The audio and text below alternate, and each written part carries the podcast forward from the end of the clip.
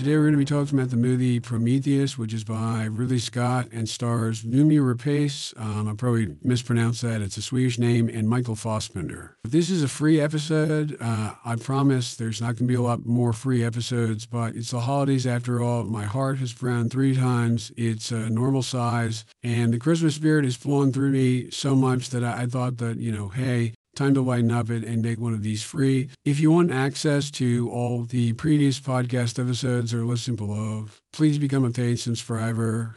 Um, you can just click on the subscribe button right below this like view window and sign up. It's only five dollars a month, and there's, I think, more than ten hours of podcast content at this point. So Prometheus is one of those movies that uh, tries to ask a lot of important questions. It's basically about a group of space explorers who are looking for a race of aliens that they think may be the progenitors of humankind. So they're following like ancient pictograms, and they all point to one star system, and they get this like trillion dollar spaceship and all these experts together, and they're going to go out and, you know, meet their makers. They use that expression several different times. These are like big questions, you know, is there a God? What's our place in the universe? Why are we here? But really the question that Prometheus poses to the viewers is like, can a few cool ideas and like ten minutes of good scenes make a movie worth watching? And the answer is sadly no. So I think the reason, uh, the only reason why people still talk about this movie is the engineers. That's the ancient race that uh, supposedly created humanity. I'm sure you've seen the pictures online. It's like this giant kind of white, very muscular, like seven feet tall thing that's in the kind of uncanny valley for humanity, right? It looks human, but not too human. And it's something that like you can you can definitely see how we're distantly related, but not quite big brother, big sister, that sort of thing. Like with monkeys, right? Like, you know, hey, there, there's some similarities, but there's also so many differences that, you know, you don't want to get too familiar with them. It, it feels very alien. And the engineers just fucking rock. Like they're, they're uh, it's very strangely compelling, right? There's that like secret sauce where like something becomes your immemable. And something about this big, dumb, giant, creamy white die, you know, it had it has the magic, and you can post that guy a million times in different ways, and it'll be funny each time, or, or maybe it's repetitive. But like people like the Prometheus engineers, and for good reason. The actual design behind them is really cool. They apparently based it off of Michelangelo's David, the Statue of Liberty, and Elvis Presley. Kind of like a chubby baby face, so it looks really funny when like the actor who's who's underneath all this makeup. Like they use like real bodybuilders to to play the engineers. And And uh, it's funny when he like smiles or like does moon when people stuff, right? In the same way it'd be funny if like a monkey wore a suit, but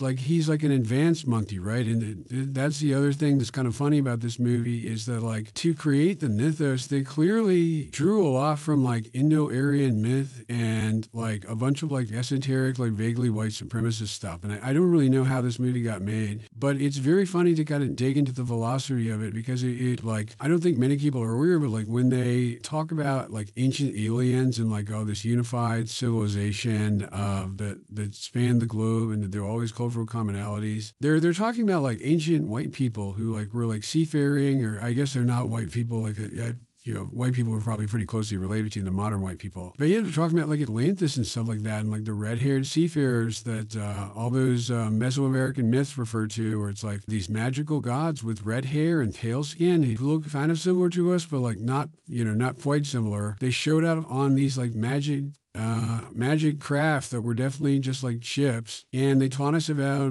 cooperation and government and banned cannibalism. So like that's like Prometheus come to life. Like it's like, well, the, the red-haired seafarers who were running Atlantis were actually aliens, and people could go on a spaceship to visit them. So like that that aspect's very funny. There's a good documentary where like if you have an enormous amount of free time, I recommend you see rather than actually watching Prometheus. Prometheus, like I'm, I'm sorry to say, it's a bad movie. But um, the making of documentary for Prometheus is called Furious Gods. I think it's available on YouTube for free, and it's three and a half hours long. And there was just so much thought and effort put into designing all these parts of the world that it's a shame that they couldn't write a good movie around this interesting world that they created. And so Ridley Scott did the movie Alien, which I think was done in nineteen seventy-eight. It's like a sci-fi horror classic, and it's extremely well made. It probably gets a little too much attention now, like everything, just because people like to use it to make like Marxist criticism about, you know, haves and have-nots. There's an evil corporation that figures heavily into the plot of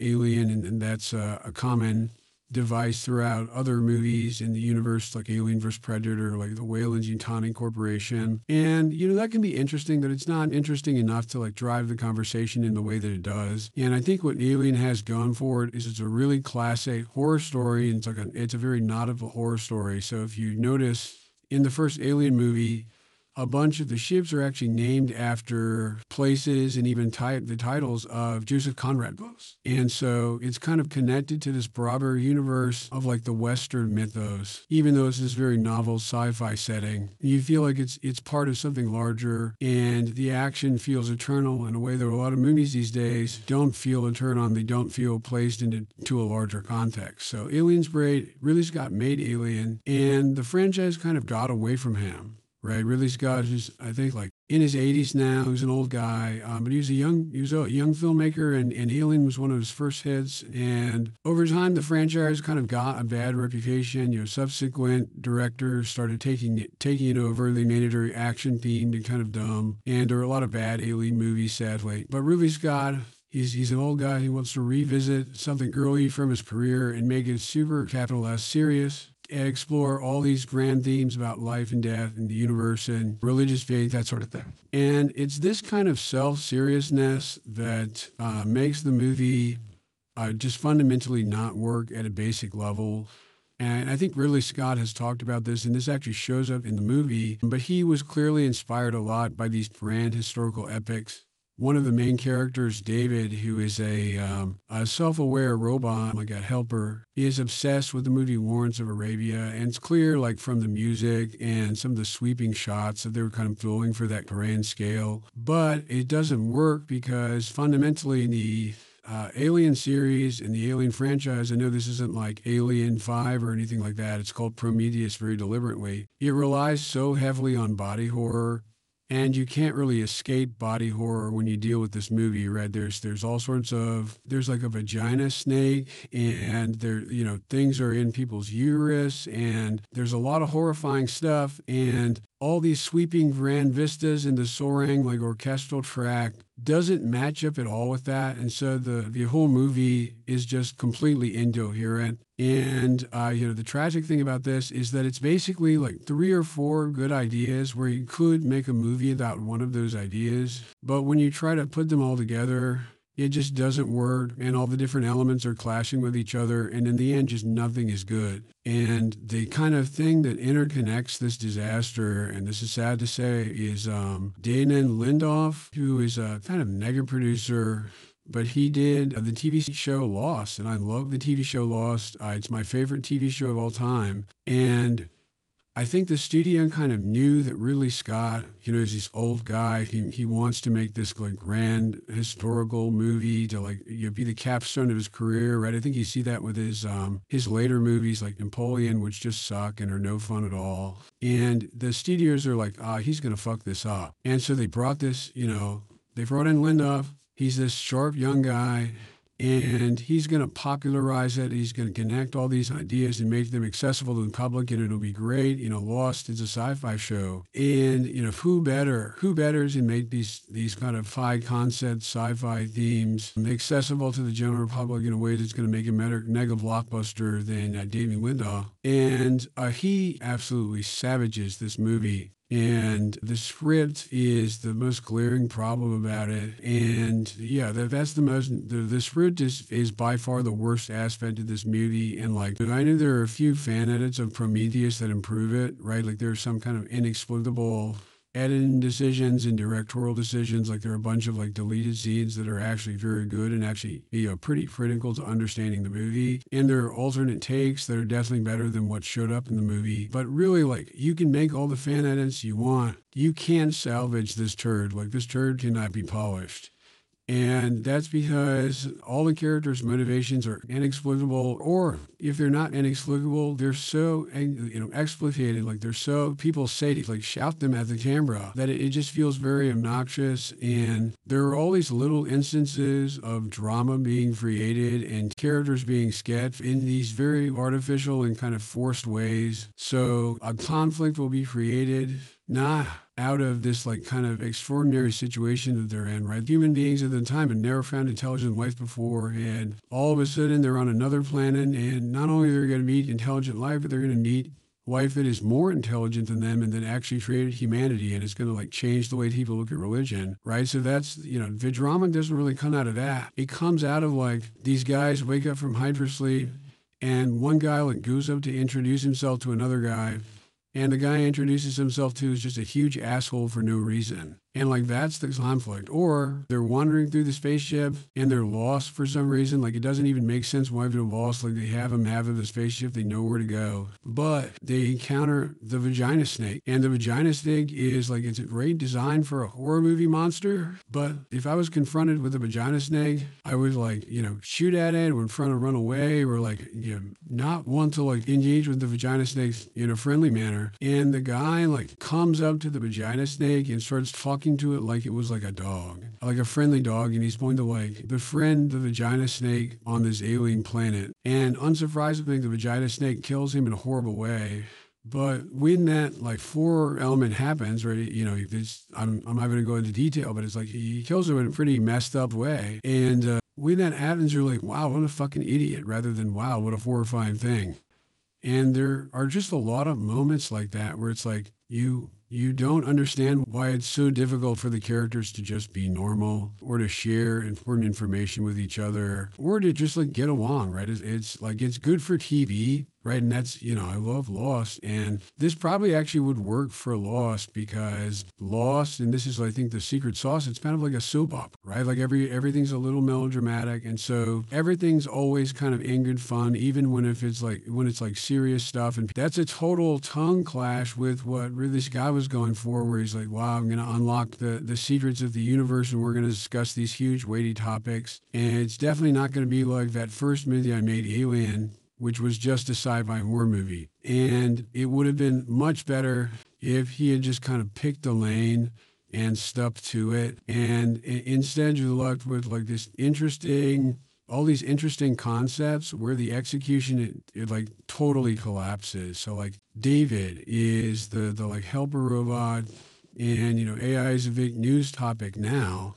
And it, uh, David has artificial intelligence, and obviously has like kind of a personality, right? You see him when he's alone, and he's like doing weird stuff because he likes it, right? He likes the movie Lawrence of Arabia because he identifies with the main character. He's like doing these like crazy basketball shots because he's bored. So like, this is not just like a machine. And even though his emotions are like crude, he obviously has feelings. And like, that's, you know, that's obvious to the viewer, and I think it'd been pretty obvious to, to other observers, but everyone is just so mean to him for like pretty much no reason. Like, um, Noomi Rapace's character, Doctor Elizabeth Shaw, um, her boyfriend is the other head of the mission. He's like a Reddit atheist and hates religion, and like wants to, you know, did the engineers to prove that all these superstitions are wrong. And he's just like a massive prick to David for like literally no reason. Like, he hates robots, and yeah, I hate robots, right? I don't want like society to be run by A I. But if I was interacting with a, a humanoid robot, I don't think I would go out of my way to be like mean to it, because I, it's a robot. It doesn't have like feel like it doesn't have feelings. There's like no point. And it's made worse by the fact that like, the guy is acting like David doesn't have feelings, but David obviously does have feelings. And he's like asking David about the nature of his existence. Or he's like, the, the guy is like bemoaning, like getting to the planet, and it seems like all the, the engineer aliens are dead on arrival. They've been dead a while ago. So they finally found their makers, but they can't talk to them. And the guy's like, you know, and I'm trying to get to the bottom of like why they need us. And David, you know, is kind of in an interesting parallel, because he was made by human beings. And he's like, well, why didn't you guys make me? And the God replies, we made you because we could, with just total contempt. And then David, you know, very recently says, like, can you imagine how dissatisfying it would be to hear that from them? So obviously David is operating on a level where like, he's moderately self-aware, right? He's not just like a, a chat bot doing whatever you request, right? Like, he has feelings. And the guy's just, you know, continues to be like this huge dismissive asshole to him. And then when David does, like, he like, uses him as a, a like science experiment, like he infects him with an alien virus and he dies, the guy dies horribly. Again, you don't really feel that depth because you think he's just an asshole, like, good riddance. And David is an interesting character um, in his own right, right? He's like this kind of arrogant and insecure A I robot where he, like, he, he actually hates the engineers and he hates, he really hates humanity. And he's just kind of this like nihilist. And he's an interesting character, but he's totally wasted in this video, right? Like, the movie should have been about him, or it should have been about something else. But again, the, the lack of focus just causes the entire movie to, um, completely collapsed narratively, and it has no idea where to point the camera, and and all it can do to generate drama is this very contrived personal drama. And so, like, Idris Elba is in the movie, and he has one of the worst American accents I've ever heard. And Charlize Theron is in the movie, and she's just this kind of like bitchy suit. And the two characters like hate each other. That all, all of a sudden they're going to go have sex. Like, it's used for T V in a bad way, and it clashes with uh, Scott's like kind of obsession with the this like epic um, thematic arc of like humanity and religion, and, you know, where are we in in the universe and that sort of thing. The whole thing is just trash. I I didn't expect to like. to dislike it this much, right? It's been a while since I actually watched the movie.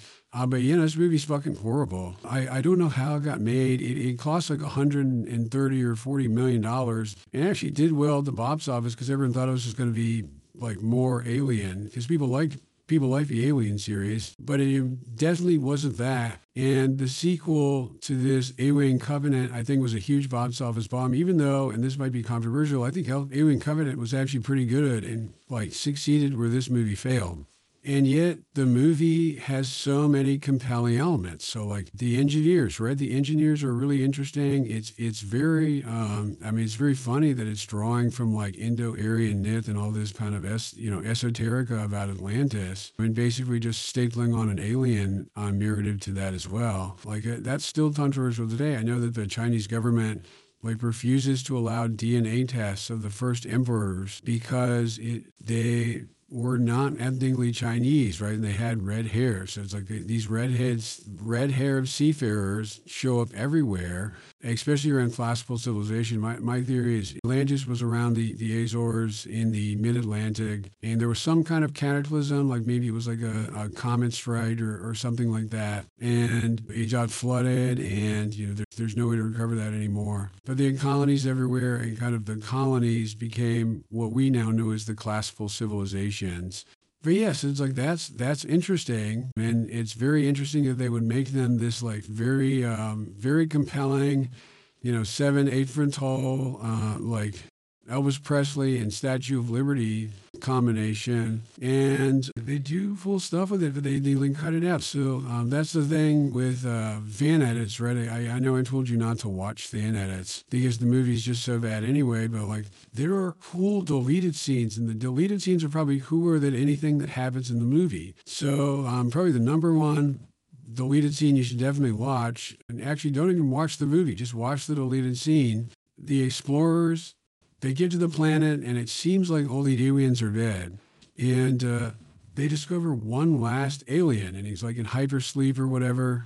He's been undisturbed for two thousand years straight. And so, unbeknownst to most of the crew, the guy who financed the, uh, the expedition, the like, mega trillionaire, who's a very old man at that, point, uh, at that point, comes out to the alien ship with the rest of them, and they revive the alien, and uh, they have David talk to the alien. And in the, the theatrical movie, which is the, the one you'll see on, like, you know, streaming services, Weyland, that's the billionaire's name, asked David to um, ask the alien how he can live forever, right? Weyland, he's, he's this really old guy. He's only got a few days of life left in him, and he knows the aliens are so smart. And he's like, well, ca you know, how can I become immortal? And after that, in the theatrical movie, the, uh, the alien just rips David's head off and just kills all the crew around around where they are, which is very funny. It's like beating them to death, and it's like that's probably what ancient Egypt was like. There, there's like a, a magic ratio that you're supposed to use when depicting pharaohs and gods and stuff like that, and they're, they're all bigger than each other.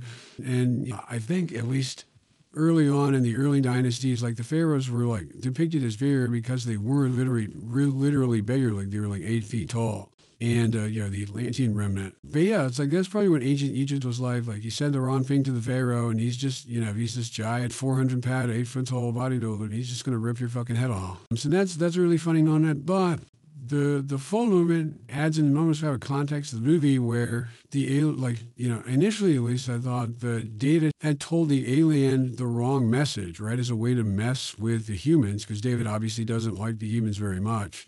And so I thought he, he had told the alien, like, you know, the alien wakes up, he's like, well, what do you, you know, what do you want from me? And David tells him, like, hey, these guys think you're like this huge faggot, like they all hate you. I mean, they're going to kill you. And that's why the alien, like, goes on a rampage and kills them all. But it turns out in the full version of the scene, you're the, the engineer actually responds to what David says. And so David says, like, you know, this this man wants to be immoral. He wants you to show him how to live forever. And the engineer replies, uh, you know, they're, they're called the engineers in the movie. He replies, like, who is he that I should give him this gift? So it's obvious that he understood what the request was, and that adds a lot of meaning to the scene. And then uh, the financier old guy says, like, well, you should give me life because I am just like you. I created David just like you created us, and so we're the same. We are creators. And the engineer kind of ponders that for a little bit, and then he starts his rampage. And so it's obvious that he offended him. And and this is one of the reasons why uh, Furious Gods, the behind-the-scenes documentary, is so good, because it kind of sketches out their civilization. And you realize that the engineer civilization, and this is just great world-building, they're these super advanced, super strong, right? It seems like they have this like technology that, that's basically magic, right? The control device on their ship is a flute. So there's this hyper advanced civilization. They're obviously very smart, but their entire civilization is based on self-sacrifice and ultimately death. And so uh, even though these guys live a very long time, they're not trying to live forever, right? In the in the opening scene of the movie, one of the engineers drinks some kind of biological weapon or something like that, and that breaks down his cells, and he falls into a lake, and that's supposed to be the origin of, of life on Earth. And so these guys, like, they're willing to die to perpetuate themselves. I think in the deep lore, they're like a hyper-advanced civilization, and they lost the ability to reproduce normally. And it's not a huge issue for them because, like, they live for thousands of years, but they still want to perpetuate themselves, and they didn't have a way to do that. And then they found the black goo, and the black goo allowed them to create like primordial ooze that could eventually become more complex life. And so the way they, they reproduce is breaking themselves down and creating via a subspecies, basically like humans. And when the subspecies develop enough, they'll eventually just become the engineers, right? And, you know, the engineers look kind of similar to humans anyway. And the, the kind of joke is that human beings like fump that up and like fail to develop as the engineers wanted them to do so. And that's why the engineers hate humanity. And it turns out that they were actually traveling to Earth when they were waylaid, and, you know, the ship like crashed or, or just couldn't take off. But they, their destination was Earth, and they were going to dump black goo on it and just fucking annihilate the place. So what Weyland said to the engineer was probably the worst possible thing he could have said, right? The engineers are disappointed because humanity can't look beyond itself, and uh, people are jealously clinging to life. They're not willing to kind of deal with the program and, and think in terms of a species or even in terms of a universe. So they hate humanity for that reason. They're going to kill humanity, but they can't, you know, they get delayed. And the guy wakes up, all his friends are dead, and he's surrounded by humans. And what is the first question the humans ask? It's this kind of greedy, how can I live forever? How can I, how can I achieve this concept that your species finds like totally sacrilegious and kind of is antithetical to your entire existence?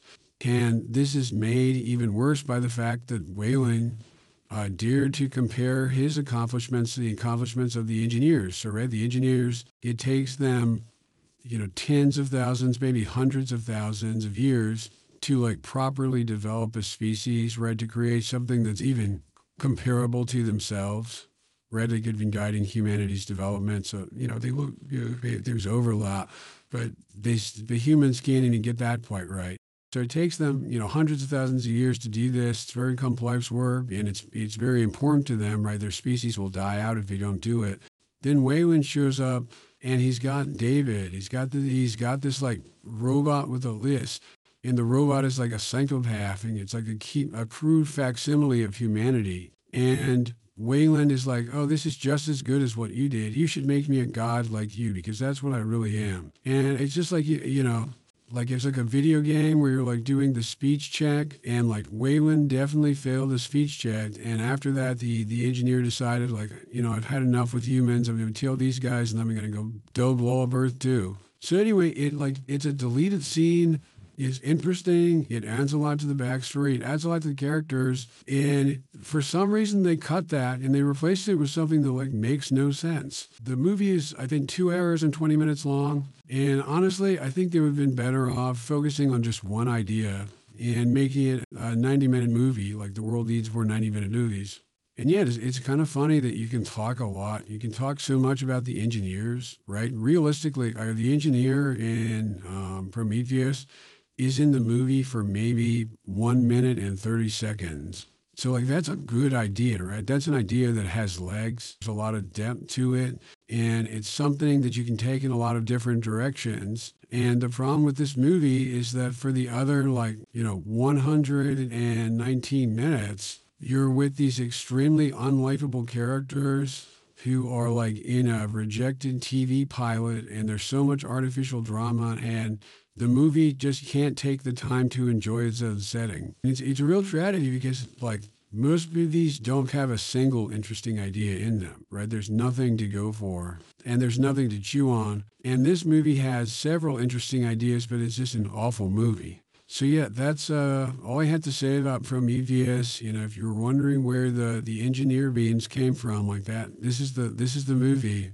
And the good news is the movie was made, and that like one and a half minutes that uh, the engineer was in the movie were made. And so you can get a lot of mileage out of that one and a half minutes. You can throw it in the edits. You can take like still captures of like a funny face. And uh, yeah, ideas like that stick around. It's an idea whose time has come. Other movies in the Alien franchise, like I said before, Alien Covenant is a sequel to this. It's a lot, a direct sequel to Prometheus. It's a lot tighter. It's kind of a more traditional monster movie. Dated, shows up again. Yeah, it's it's good. It, it's kind of a, an evolution of the v, of the zine. I think people got memed into not liking it because Prometheus was so bad. But like it, it, it holds up. I mean, I think it's pretty good in its own right. The the original Alien trilogy, like Alien nineteen seventy-eight, Aliens, the action sequel, and Alien three, the original assembly cut, which was done by David Fincher. He just refuses to talk about the project because the studio interfered so much. It's just a bad time for him. But like his version is very good.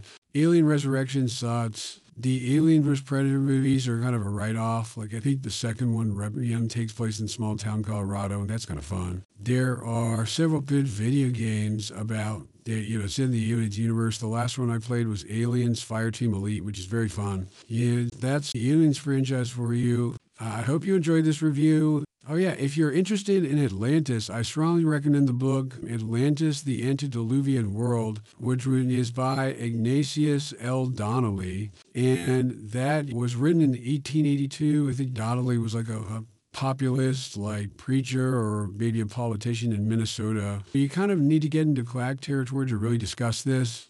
I've heard that there's actually a scientific effort to um, suppress a discussion of Atlantis, probably for like some weird Illuminati reason, or maybe it's like the race aspect of it, because, you know, people generally think of what the Atlanteans were like pretty close to modern Europeans. Uh, Donnelly is, it's mostly based on um, Plato talking about Atlantis, like a few of the ancient Greeks talk about Atlantis. And it's it's one of those things, like I think um, Herodotus, the, the one of the earliest historians, also mentions Atlantis. And Herodotus was one of those people where a lot of his claims were dismissed as like historically inaccurate.